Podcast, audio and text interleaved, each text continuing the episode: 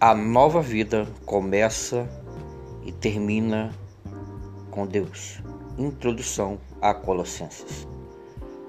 A primeira coisa a ser dita sobre essa nova vida compartilhada por Paulo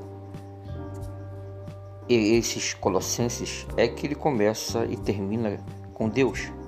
Em outras palavras, ela é conhecida por Deus e ela é vivida por Deus e com Ele, concedida por Deus.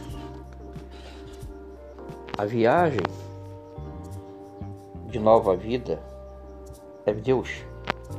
Paulo começa a carta orando, graças dou a Deus, Pai de nosso Senhor Jesus Cristo, orando sempre por vós, porquanto, ouvindo da vossa fé em Cristo Jesus e da caridade que todos, tendo para com todos os, os santos. Paulo agradece a Deus por saber que é Ele quem concede também. Ele que concede a fé. Também Deus quem fortalece a fé, que nos qualifica para compartilhar a herança dos santos é, no reino da luz. Que nos resgatar, que nos resgata do domínio das trevas e nos traz para o reino do seu Filho amado. E é quem redime e a perdoa. Tudo isso é obra de Deus. Qualificar, resgatar, trazer, redimir, perdoar e fortalecer.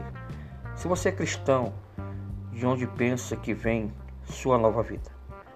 Você acha que a criou com a sua perspicácia e seus recursos usando um monte de tradição, alguns ditos de sabedoria e uma dose de otimismo religioso, como alguns tipos é, de cozido religioso? Não.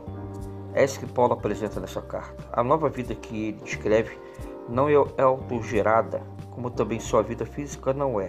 A nova vida é uma dádiva de Deus.